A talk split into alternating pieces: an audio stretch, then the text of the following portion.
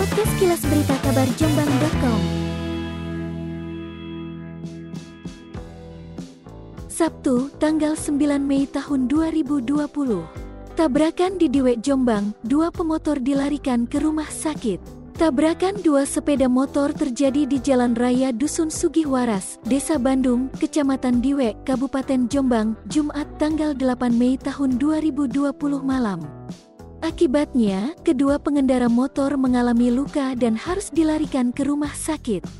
Kanit Lakalantas Polres Jombang, IPTU Sulaiman menjelaskan, berdasarkan keterangan sejumlah saksi, kecelakaan bermula saat Agus Haryanto, 35 tahun warga Dusun Bendi RT 4 RW 1, Desa Sidowarek, Kecamatan Ngoro, Jombang, memacu sepeda motor Yamaha Mionopol S6393 Sloti dengan kecepatan tinggi dari arah barat, Ceweng ke Mojowarno.